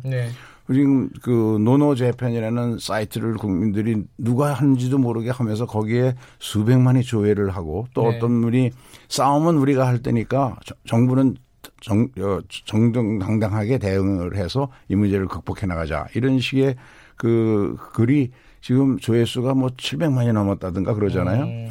저는 우리 국민들이 나라의 위기가 빠졌을 때는 저 촛불 저 민심도 그랬지만 IMF 외환위기 때 금호기를 한 국민들 아니에요. 그렇기 때문에 이럴 때에 정, 협상을 하고 문제를 해결해야 하는 정부 여당은 말을 강하게 할 수가 없습니다. 음. 대화의 상대방의 입장을 네. 고려해 줘야 되니까. 그러나 야당은 진보와 보수를 가리지 말고 이때는 하나로 뭉쳐서 일본이 분명히 잘못한 거니까 비유를 하면 아하. 저 우리나라에다가 아, 말도 안 되는 이유로 우리나라가 일본 마음에 안 든다고 우리나라 경제에다 불을 지른 거나 마찬가지 아니에요. 그것도 무역 흑자국이 무역 적자국에 대해서 무역 규제를 한 거란 말이죠. 네. 이런 부당한 조치에 대해서 진보 보수를 가리지 않고 야당이 좀 더 강하게 대응을 해야 되는데 거기에 화이트리스트에서 이거 하는 것은 일본을 자극한다든지 황교안 대표가 이제 정치 경험이 부족해서 그러는지도 모르지만 요건 좀 문제가 있다. 야당이 더 세게 해줘야 된다. 이게 이 말에 대해서는 어떻게 생각하세요? 저는 좀 다르게 봅니다. 왜냐하면 음. 정치는 네. 어, 우리가 국민들 듣기에 또 우리가 속 시원하자고 그냥 그 우리가 하고 싶은 말을 다 해서는 저는 안 된다고 봅니다. 네. 오히려 지금 상황이 왜 도래했고 그다음에 지금 한미일 안보 협력 체제가 앞으로 어떻게 가야 되고 그다음에 일본은 또 우리 대한민국의 삼성에 대해서 어떻게 생각하고 있고 또 미국은 어, 중국의 화해에 대해서 어떻게 생각하고 있고 이런 것을 저는 종합적으로 잘 봐야 된다고 봐요. 특히 정치권이 정치하는 사람들이 뭐 국민들 듣기에 당장 듣기에 속 시원한 얘기를 해서 애국이냐 매국이냐 한번 우리 한번 따져보자. 예. 또 일본 어, 물건 저 사지 말자. 불매운동 하자. 이런 식으로 가서는 저는 안 된다고 봐요. 그거는 정치가 아니라고 봅니다. 왜냐하면은 에, 대한민국이 나아가야 될 또 한일 관계가 굉장히 중요한 상황에서는 음. 상당히 그 신경을 써가지고 물밑 접촉을 하는데 우리가 애를 쓰고 이렇게 해야지. 이거 그냥 듣기 속 시원 어, 속 시원한 얘기만 해가지고는 어 이거 예. 나라가 어디로 가겠어요? 제가 그 문제에 대해서 좀 예, 뭐, 드릴 말씀이 있는데 예, 예. 그 정부와 여당은 네. 지금 다각적인 방법으로 하트라인을 열고 저도 어제 그런 일에 하나로 일본을 다녀왔습니다만 네. 어, 특히 이제 양국의 의회가 네. 양국의 의회가 지금 한일 의원 연맹 같은 데는 어 100여 명씩 그 가입되어 있어서 거기서 네. 이런 문제를 논의하기에는 한계가 있어서 어 문희상 의장의 노력으로 에, 일본에는 모리 전 총리가 또 네. 한국에는 서청원 우리 팔선 의원이고 한일의원 연맹 회장을 지낸 분이 이제 이제 좌장을 맡고 어한 3선 이상의 중진 의원들이 한 몇 명이 모여서 이 문제를 통해서 양국이 외교적 노력으로 이걸 풀 수 있는 분위기를 만들어야 된다 해서 예. 아마 곧 그 해동이 있을 겁니다. 아, 그것 때문에 어제 네, 네. 일본 갔다 오신 예. 거군요. 예. 그래서 그런 저런 저런 노력은 하고 또 어, 우리 정부 여당 입장에서는 물밑 접촉도 하고 실무적인 것도 하고 다각적인 노력을 하고 있죠. 예. 그런데 정치권에서 어제처럼 5당이 함께 회동할 때는 어, 이, 이 무슨 저 화이트리스트에서 제외하면 이 일본을 자극한다든 그런 말을 네. 하면 자극한다든지 또는 부품 소재 산업 지원이라고 하지 말고 뭐 경제 체질 강화 뭐 이런 식으로 표현하자든지 하는 것은 그런 이견이 밖으로 전달되는 건 저는 참안 좋다고 생각합니다. 근데 지금 여야가 좀 바뀌었어요. 예, 여야가 바뀌었어요. 왜냐하면은 아, 여당의 대책위에서는 뭐 의병 일으키자 그러고 또 청와대에서는 죽창가 이제 페북에 올리고 국채 보상 운동 하자 막 이런 식으로 가니까 오히려 균형이 안 맞습니다. 그래서 야 이렇게 돼 가지고는 이거는 일본하고 정말 전쟁하자는 거냐 이런 뭐 느낌까지 들 정도인데 예, 우리는 북한의 핵 문제에 대해서도 그렇고 동북아 또 중국의 팽창 정책에 대해서도 그렇고 굉장히 염려되는 바가 있어요. 그리고 어, 한반도 유사시에 일본의 그 유엔사 후방 기지의 또 역할도 있고 해요. 그래서 어, 일본과는 결국 문제를 잘 풀어야 됩니다. 어, 야당은 어, 지금 당장 어, 야당의 입장이 예, 국민들에게 속 시원한 입장이 아닐지라도 예. 어, 우리는 좀 국익을 위해서는 길게 보고 알겠습니다. 차분하게 대응하는 게 좋다라는 여, 여쭤볼 게 두 가지가 있어가지고요. 두 분 다 여야가 바뀌었다고 말하는 거는 내용은 다르지만은 여야는 다 바뀌었다고 말씀하시네요. 자, 아, 하나는 어, 군사 정보 보호 협정 폐기도 검토해야 된다. 심상정 대표 어, 정의당 대표가 얘기를 했습니다. 요건 두 분 다 뭐 전문가시니까 뭐 어떻게 생각하십니까? 이 부분 간단하게 좀 말씀해 주세요. 굉장히 심각합니다. 그리고 네. 심상정 정의당 당대표의 발언은 그렇다고 쳐도 아, 정우영 국가안보실장, 청와대 안보실장이 이, 이 지소미아 아, 한일 군사 네. 정보 보호 협정 재검토 발언이 나왔어요. 예. 물론 기본적으로는 유지하겠다, 유지하는 겁니다라는 말과 함께 했지만 예, 청와대가 앞서서 이 정말 이 문제를 일본의 경제 보복 이 문제를 안보 문제까지 예, 거론하면서 직결시키는 거, 연결시키는 것은 어, 저는 뭐 이렇게 옳은 판단이 알겠습니다. 아니라고 봅니다. 시간이 없으니까 조금 짧게 들을게요. 네. 네 김진표 의원님. 저는 에, 우리가 지금 협상력을 강화하기 위해서는 예. 김현정 저 씨가 지금 미국에 가가지고 예. 공무성이나 의회 또 어, 백악관의 여러 지도자들을 만나서 네. 어그 이제 설명을 하고 이해를 구하고 그런 국제적인 동조 분위기를 만드는 일이 중요하거든요. 네. 근데 이 지소미아 이 정보 협정은 정보 교환 협정은 미국의 강력한 권유에 의해서 한일 간에 체결된 거고 예. 운영되어 온 것이거든요. 어 그래서 이 문제에 대해서는 어 저는 음 아, 일본이 네. 예, 우리 화이트 리스트를 제외한다든가 하는 결정을 할 때에 예. 굉장히 압박감을 느낄 겁니다. 아, 이 문제에 대해서. 그래서 예. 그런 외교라고 하는 것은 그런 면들을 좀 종합적으로 봐서 가야 되기 때문에 에, 그리고 지난번에 그 초계기 사건 같은 것이 있지 않았습니까? 예. 그래서 이 정보보호 협정이 에, 실질적으로 그런 문제들까지 일어나지 않도록 보완되고 강화되는 그런 협의도 필요한 것 같습니다. 예, 뭐두 분 말씀은 약간 다르지만은 그죠 좀 신중해야 된다는 쪽이고 음. 이거는 외교 협상 카드로 충분히 활용할 수 있다는 그렇습니다. 쪽이고요. 다음 한 가지 또 궁금한 거는 특사 파견이 청와대가 아직은 때가 아니다라는 취지로 얘기를 했습니다. 근데 특사 파견을 얘기하는 야당들도 꽤 있고요. 어, 이건 김진표 의원님부터 먼저. 근데 특사를 파견하면은 네. 가, 그러다가 끝나야 이제 의미가 있는 것인데 아. 직은 그런 단계가 아니니까 양국의 중진 의원들이 만나서 분위기를 조성하고 네. 또 하트라인을 열어서 계속하면서 실무 협상을 통해서 많이 조정을 해서 아 이제는 이 단계라면 서로 음. 간에 음. 특사가 오고 가면 정상회담으로 타결 최종 타결하는 저 절차를 모두 마무리할 수 있다.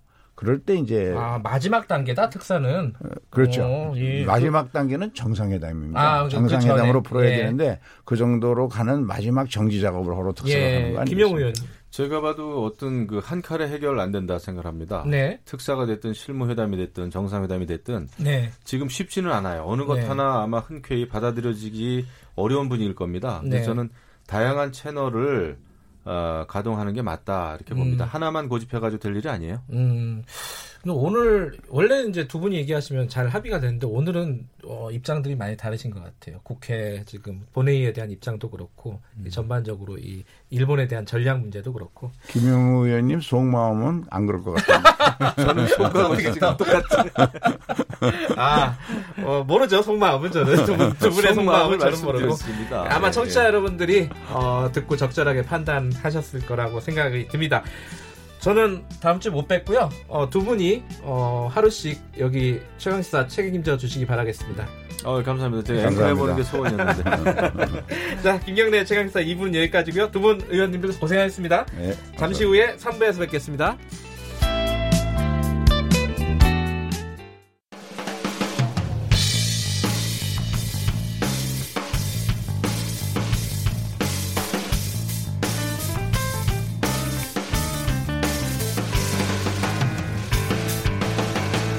김경래의 최강 시사.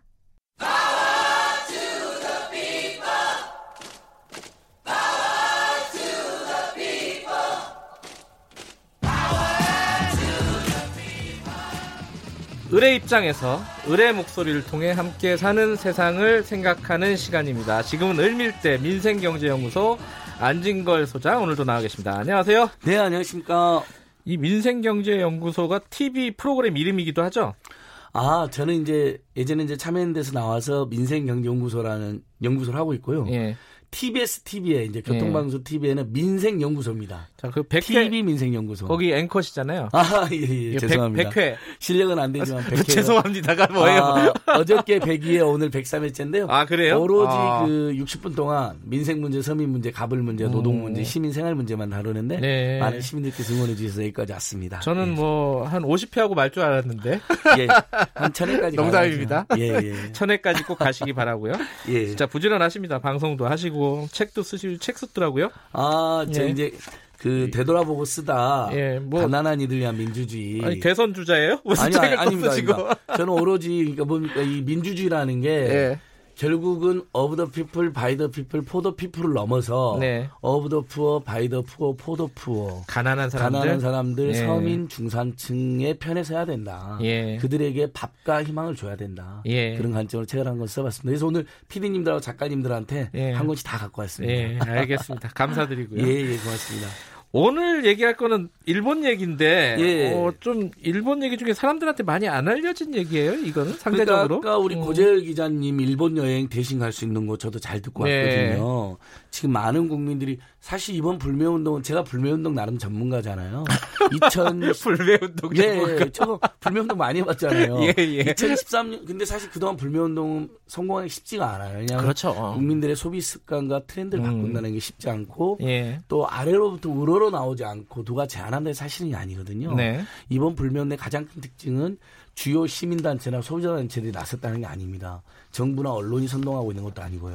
오로지 국민들이 집단지성으로 아래로부터 하는 거니까 음, 여론으로 예, 그냥 2016년 예. 촛불 시민혁명 때하고 분위기가 비슷해요. 아하. 그냥 자발적으로 누가 시작 누가 시작했는지 모르게 곳곳에 퍼져나가는데 예. 그 중에서 이제 일본 여행이 이런 역사 문제로 경제 보복을 했을 때 가장 큰 타격이 될 거다라는 이제 여론이 많잖아요. 우리 김방희 생활 연구소장님도 예. 우리 프로그램도 출연하셨었잖아요. 예, 예. 되게 설득력 있으시더라고요.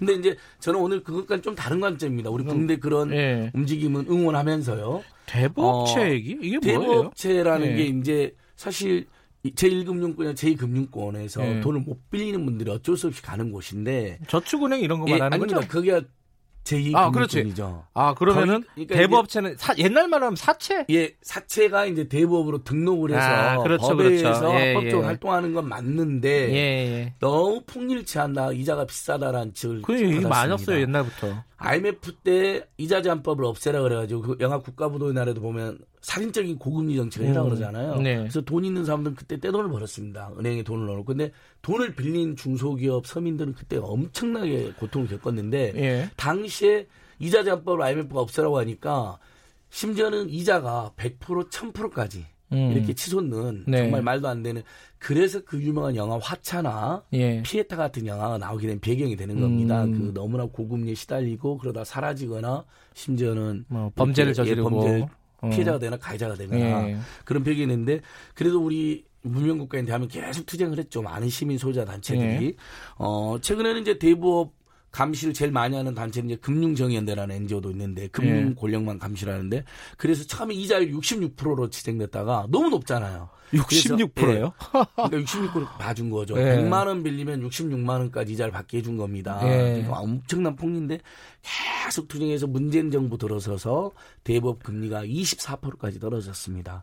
그것도 낮은 금리는 아니죠. 24%도 높은 금리입니다. 네. 회 전체적으로 보면요. 일단 20%를 넘어가면 다 그것은 부도덕하고 폭리로 봅니다. 그렇죠. 예. 근데 여기서 몇 가지 포인트가 있습니다. 그러면 대부업체가 폭리를 취하는데 네. 왜 대부업이 성행하게 됐느냐? 네. 일 사회복지가 취약하니까 그런 겁니다. 민생복지 대책이 잘 돼 있으면 왜 돈을 빌리겠습니까? 아, 이게 마지막에 찾을 곳이 그러니까 도저히 먹고 사는데 예. 사회복지가 국가가 힘을 주는 게 아니라 대부업체한테 돈 그러니까 공적인 시스템이 마련이 안돼 예. 있으니까 사채 빌린다. 그렇죠. 예. 어쩔 수 없이 대부업체가 가거나 사채를 빌리는 것이 하나 예. 있고요. 두 번째 포인트는 아까 말씀드린 24% 그럼에도 불구하고 갈 수 있잖아. 어쩔 수 없이 갈수 예. 있잖아요. 급하면. 근데 24% 너무 비싸니까 이걸 낮춰야 된다는 것이고 음. 세 번째 포인트가 오늘 굉장히 중요한 포인트인데 네. 해필이면 일본이 예. 일본도 대부업 특혜 금리를 준 나라로 유명했어요. 옛날 옛날에 일본이 근데 어. 일본도 대부업 특혜 금리를 없앴습니다. 아 그래요? 그러니까 어. 일본계 대부업체들이 어디로 가겠어요? 어... 마음 놓고 이자를 취할 수 있는 한국으로 들어온 겁니다. 아 그래요? 그래서 그 유명한 뭐 러시안 캐시니 사람원이니 미즈사랑이니 온캐싱이니 이제 제가 무슨 광고하려는 게 아니라 우리 케이블 방송 보면 맨날 나오는 데들 있잖아요. 예. 그 대부분 일본계 대법체입니다. 아 일본 자본들이 예. 많아요. 그게 음. 그래서 한국 대법 지금 현재 대법이 돈을 빌려준 게 빌려준 곳의 40%가 일본계 대법체들입니다. 그렇군요. 자 예. 방송 시작한 지 무려 6분 만에 일본 얘기가 이제 나왔습니다. 예. 현재 최대 주주 국적이 일본인인 대법자가 19개나 되고요. 19개요? 예, 2018년 말 대출 잔액이 6.6조쯤 되는데 우리나라에서 그러니까 그 대부업체 예. 대출 잔액이 예. 우리나라 대법제 총 대출 잔액이 한 17조쯤 되는데 예. 그 중에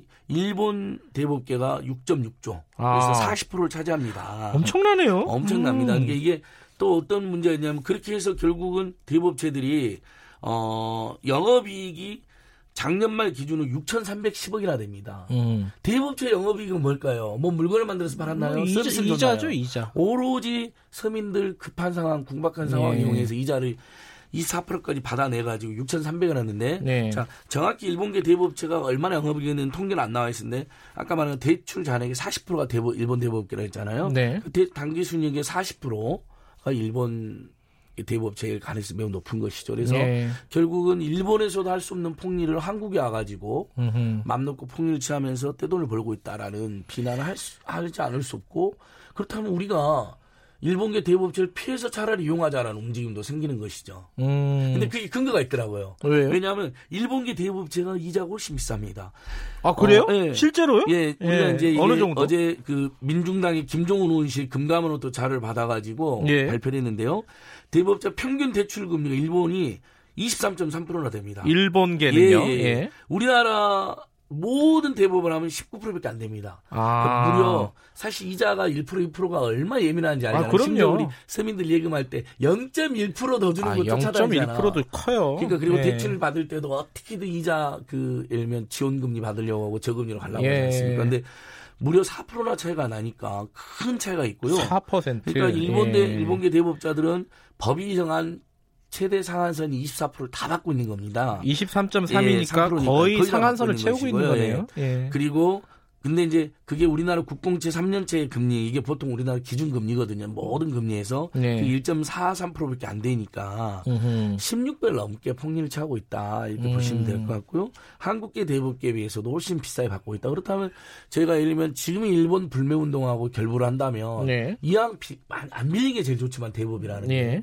이왕 어쩔 수 빌려야 될 상황이 있잖아요. 그리고 또 일부 대법자들은 또 합법적으로 등록을 해서 어쨌든 그분들 또 직원을 고용해서 먹고 사는 분들이니까 네. 뭐 우리가 무조건 하지 마라 할 수는 없다고 네, 봅니다. 그럼요. 합법적으로 하고 있는 금리는 거니까. 이제 다른 나라처럼 저희들이 20% 이하로 내리자고 지금 참여연대나 민변이나 금융정의연대 등은 열심히 아, 캠페인하고 있습니다. 지금은 20% 밑으로 24%나 되니까 예, 20% 밑으로 예. 내리는 게 지금 목, 목표군요. 예, 지금 현재는 다른 나라들도 보면요 대부분 20% 이상을 받으면 폭리, 음. 반사회적 폭리, 도덕 부도덕하다 봅니다. 근데 우리는 음. 아직 24%니까 네. 이 부분은 이자 제한법도 지금 24%돼 있고 대법도 24%돼 있거든요. 네. 대법은 모든 이제 제도권 금융에 돈을 빌릴 때 대법을 봐봐요. 네. 이자 제한법은 이제 경례 기자님하고 저하고 둘이 이렇게 민간 사인 간에 주고받을 때 이제 금리 제한을 두는 건데 어쨌든 24% 이상 금리 받는 건 모두 불법입니다. 음흠. 그 이상 이자는 다 돌려받을 수 있고요. 네. 그다음에 또 한 가지 포인트가 옛날에는 돈을 빌릴 때 연체 이자율에 대한 규정이 없었어요. 네. 그래갖고 연체를 막 받아버리는 거예요 이자에서 아. 막 10%도 받아버리고 근데 자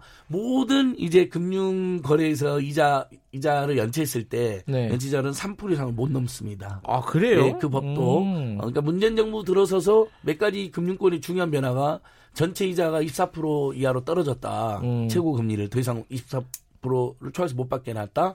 연체 이자율도 10%막 15%씩 받았던 걸 대보 포함해서 모두 3% 이상 못 받게 해놨어요. 그러니까 원래 이자가 10%였으면은 네. 연체 이자는 13%를 넘지 못한다. 예, 그렇습니다. 그러니까 아. 굉장히 의미 있는 조항입니다. 음. 결국은 금융권의 어떤 폭리나 탐욕으로부터 우리 서민을 보호하는 조치들이 이루어지고 있는 것이죠. 예. 근데 여기서 그래서 만약에 일본 불매운동 우리가 결부를 한다면 네. 굳이 더 비싼 4%나 더 비싼 일본계 대법제보다는 음흠. 사실 고나해서는 안 되지만 네. 그래도 이용할 어쩔 수 없이 이용해야 되는 분이 있잖아요. 네. 실제 이용하고 있는 분이 200만 명이 넘거든요. 현재 우리나라 국민들 중에서 음. 정말 궁박한 상황이니까 네. 그렇다면 차라리 한국계 대법제 찾아서 좀 더 낮은 금리를 찾아서 빌리시라는 권고는 우리가 해드릴 수 있겠습니다. 음.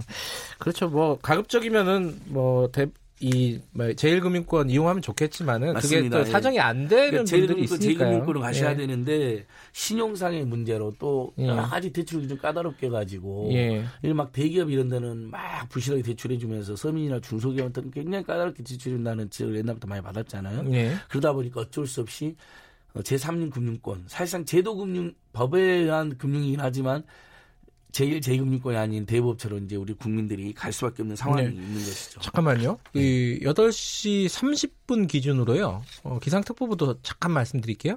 고흥군, 여수시, 완도군, 거문도, 초도 이 지역들에 호우 경보가 또 추가로 발령이 됐네요. 어, 해당 지역 주민들 피해 없게 대피를 하고 대비를 하셔야 될 것 같습니다. 좀 정리를 해보죠. 이게 어 이게 IMF 이후에 그러니까 일본계 대부 업체 그 자본들이 들어왔다는 거죠. 이자 제한이 없어진 거 IMF가 고금리 정책을 요구하면서 아하. 이자 제한법이 없어진 틈을 타서 네. 어 아니 한국은 이자 폭력 천국이 되었다. 음흠. 그리고 호신탄담 노리고 있었는데 그때부터 이제 상류가 시작했는데 결정적으로 일본도 네. 대부업 특혜 금리를 없앤 거예요. 음흠. 20% 이상 이자를 못 받게 하니까 네. 20% 이상의 고금리를 취할 수 있는 한국으로 19개나 되는 음흠. 우리가 아까 이제 말씀드린 것처럼 뭐뭐 뭐 예. 러시앤캐시도 있고 뭣도 있고 막 그러잖아요. 예, 예, 예, 예. 심지어는 그 이제 러시앤캐시 같은 경우는 오케이 저축은행을 저축은행까지 인수해가지고 음흠. 그 부분에 대해서 당시에 비만이 굉장히 비판이 많았습니다. 네네. 대부업자 저축은행을 건전하게 운영할 수 있겠느냐는 걱정이 음. 있었던 것이죠. 예. 예. 근데 지금은 어 이자도 어 국내 평균 대출 금리보다 한 4%포인트 정도 높게 받고 맞습니다. 있고. 정확하게 예. 아까 다시 말 정리하면 예. 최대 금리를 24% 이상 못 받게 되는데 23.3%를 받고 있고요. 예. 우리나라 그래도 우리나라 대법 측에 그러면 평균으로 하면 19.6%니까 4%를 무려 더 받는 건데 그래서 제가 여기서 지금 평균이 19.6%니까 일본계까지 합쳐서 잘 찾아보면 19%더 낮은 상대적으로 더 저렴한 대부업체도 많이 있다. 그걸 잘 찾아다니자는 것이고요. 24% 이상하고 그다음 이자 24%하고 연체 이자 3% 이상 받는 다 불법이다. 음. 돌려받을 수 있다. 신고 당국에 신고하자. 예, 어쨌든 이게 전체적으로 이 대부업체 금리가 높다는 거 이 문제가 하나가 있는 거고 그렇습니다. 그 중에서도 일본계 대부업체가 평균적으로 금리가 훨씬 높다. 예. 뭐이 부분이고 뭐 일본계 대부업체의 그 불매 운동을 할지 말지 뭐 이런 것들은 또 뭐 각자 또 예. 생각하시고 그렇죠. 시민단체 다만 또 생각하시겠죠. 불매 운동과 음. 연두해서 음. 이런 정보를 제가 드리는 것이고요. 네. 거기에다가 어, 또 우리 금융정연대나 참여대 민간 시민단체들이 이자율을 낮추기 위한 네. 24%가 아니라 20% 이하로 음. 더 이상 못 받게 하는 캠페인을 할, 활발히 하고 있고 음. 연체 이자를 3% 이상 요구하는 건 다 불법이기 때문에 네. 혹시라도 본인이 지금 그런 연체 이자를 많이 내고 있다. 음흠. 그럼 당국에 신고도 하고 알아보시면 네. 3% 이상 낸 이자는 다 돌려받을 수 있다. 네. 알겠습니다. 근데 이런 말씀을 보내주시네요. 되게 장호민 씨 같은 경우에 어, 신용 문턱이 높으니까 일본계로 간다. 울며 겨자 먹기로. 그러니까 일본계 대법이 아마 이자를 많이 받는 이유가 뭔가 다른 데보다 좀 조금 잘 빌려주는 그런 게 있는 모양이죠. 예. 신용이 낮은 사람도. 원래 이 대법제를 어. 규제하자 금리를 낮추자 그러면 항상 저런 이제 지적이 있습니다. 예. 실제 돈을 안 빌려줘서 어쩔 수 없이 가니까. 예.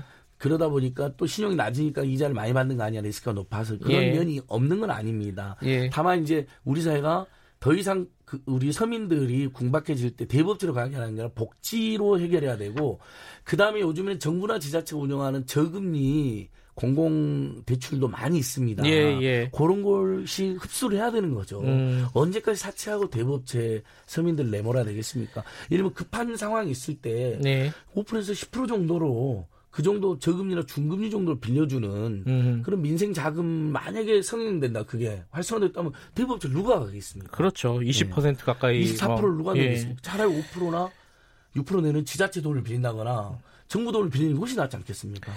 금융계통도 네. 좀 바뀌어야 될 게 굉장히 예, 많군요. 맞습니다. 예. 예. 은행들이 너무 일반적으로 은행들 예. 이자 너무 많이 받고요. 예. 대법체는 더 많이 받고 있고. 알겠습니다. 이 부분에 대해서 전체 낮추는 작업. 이번에 또 한국은행 금리도 낮추지 않았습니까? 예. 예. 자, 오늘 말씀 여기까지 듣죠. 고맙습니다. 예, 고맙습니다. 민생경제연구소 안진걸 소장이었고요. 김경래 최강시사 듣고 계신 지금 시각은 8시 45분입니다.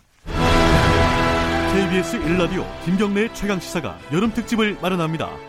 7월 22일부터 29일까지 중량감 있는 여섯 남자가 1일 진행자로 나섭니다. 김경래 최강시사 여름특집 식스맨. 22일 경제부총리 출신 김진표. 23일 정치구단 박지원. 24일 전 금융감독원장 김기식.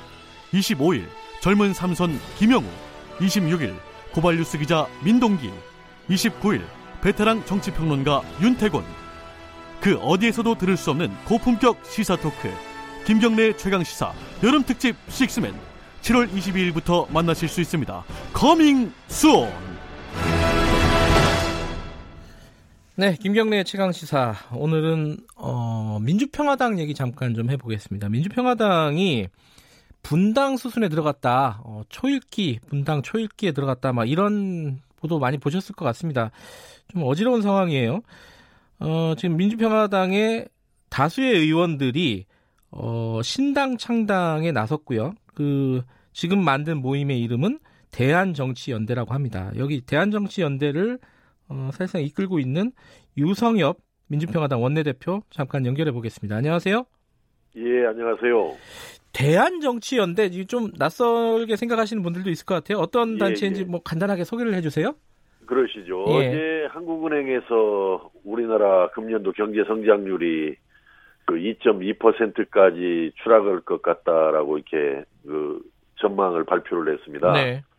결국은 지금 현재 문재인 대통령과 어, 더불어민주당은 우리나라 경제를 지금 무너뜨려가고 있는 거죠. 망가뜨려가고 네. 있는 것인데 또 그렇다고 거기를 비판하는 자유한국당 보면은 원래 그 이명박 박근혜 정부를 거치면서 우리나라 경제를 망친 장본인들입니다. 그래서 전, 저는 그 자유한국당도 어, 경제적인 어떤 대안을 가지고 있지 못하지만은 또 경제를 망친 장본인들이기 때문에 우리 국민들은 지금 대단히 불안해하고 있는 것 같아요. 뭔가 음. 이 무너져가는 대한민국 경제를 누가 살려낼 수 없을 것이냐. 네. 그래서 어, 우리가 그 대한 정치연대라는 이름으로 이렇게 시작을 하고 있습니다만은 예. 어, 가장 핵심은 대한 어떤 경제 정책을 중심으로 해서 네.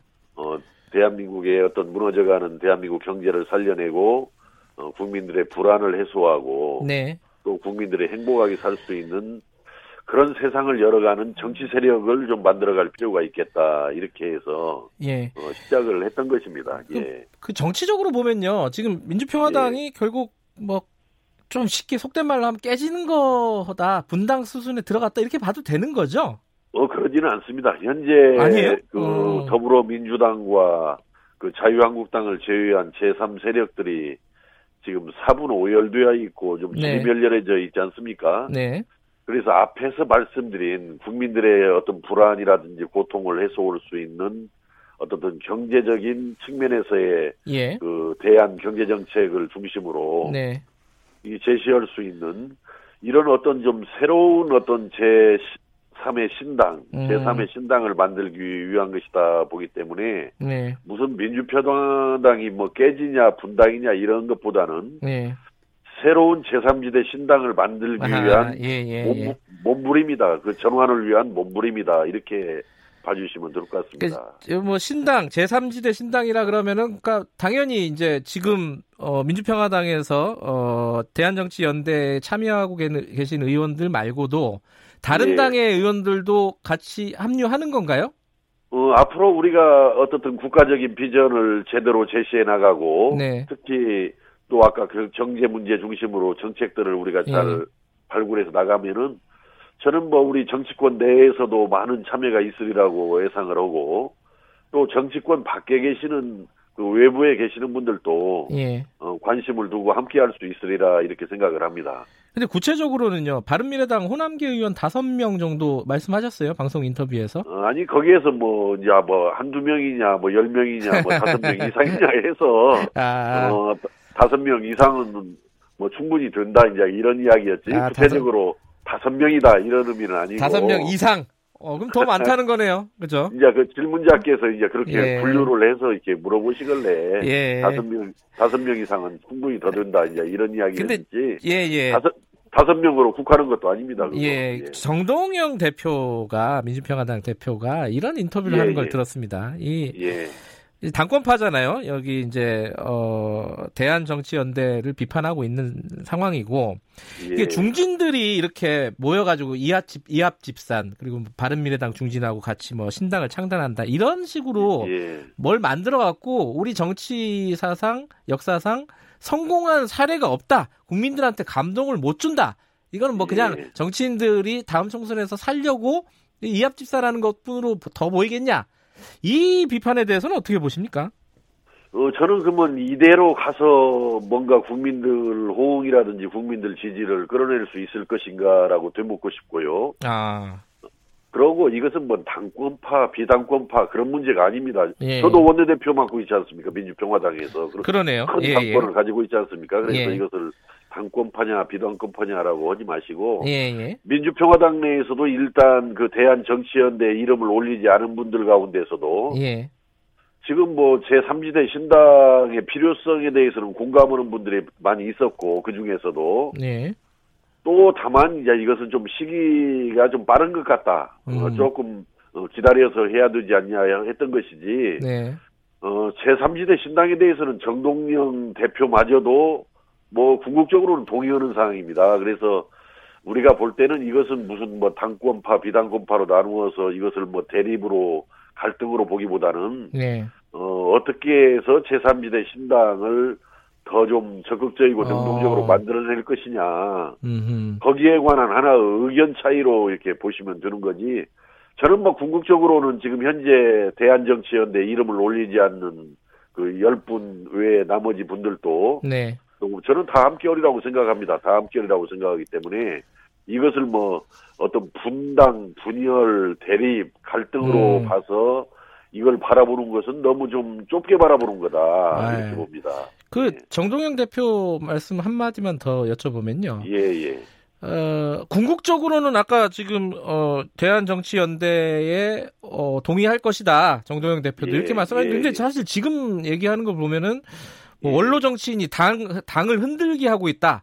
이게 조금은 어 감정이 실려 있습니다. 이게 그렇습니다. 좀 사실과도 좀 다른 말씀이고 사실이 아닌가요? 어, 조금 너무 예민한 말씀 아니었나 너무 좀 예민해져 계신 거 아닌가 하는 생각인데 네. 어, 전혀 사실과 다릅니다. 그건 한마디로 이제 박지원 의원을 어, 지목한 거 아니겠습니까? 그죠?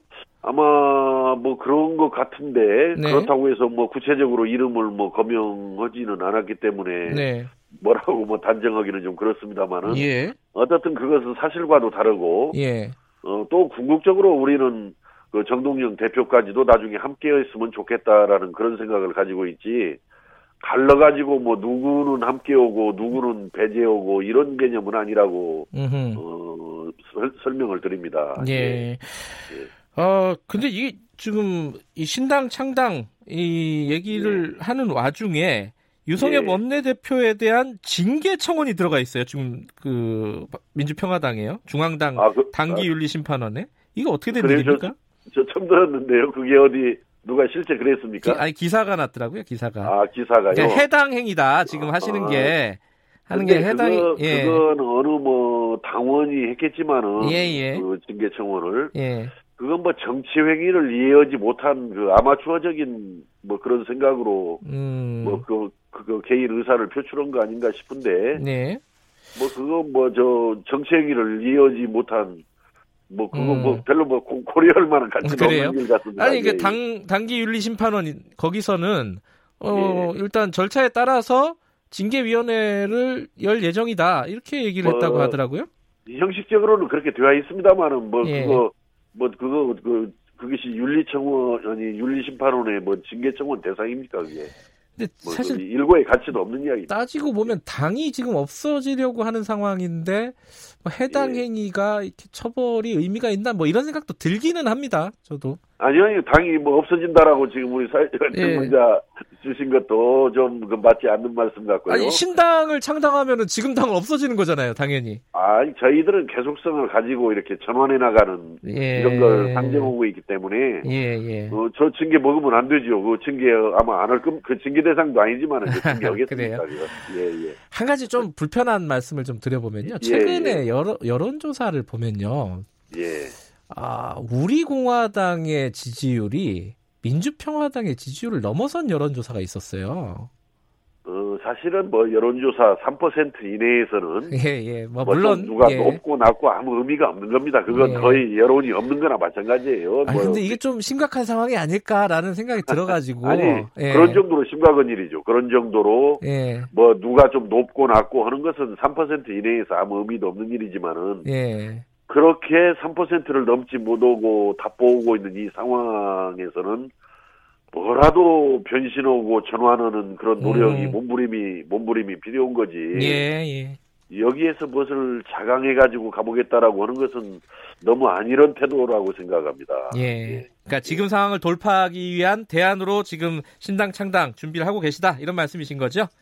어, 자튼 뭐 신당이라는 것이 뭐 분당을 전제한 신당. 창당이라는 예. 의미는 분명히 아니고 예, 예. 어, 대전환을 위한 몸부림으로 이렇게 이해해 주시면 좋겠습니다. 알겠습니다. 오늘 말씀 예, 감사합니다. 예. 감사합니다. 민주평화당 유성엽 원내대표였습니다. 자, 어, 아까 말씀드렸듯이요. 어, 다음 주에 저는 진행을 하지 않고 어, 식스맨 어, 굵직굵직한 진행자 여섯 분이 어, 아침을 저 대신 책임져 주실 겁니다. 다음 주, 다다음 주 월요일까지입니다. 전 다다음 주 화요일 날 뵙고요. 1457님이 보고 싶어서 어, 어떻게 기다리겠습니까? 하는데 어, 예, 감사합니다. 어, 빨리 돌아오겠습니다. 잘 쉬고 올게요. 다, 다다음 주 화요일 날 뵐게요.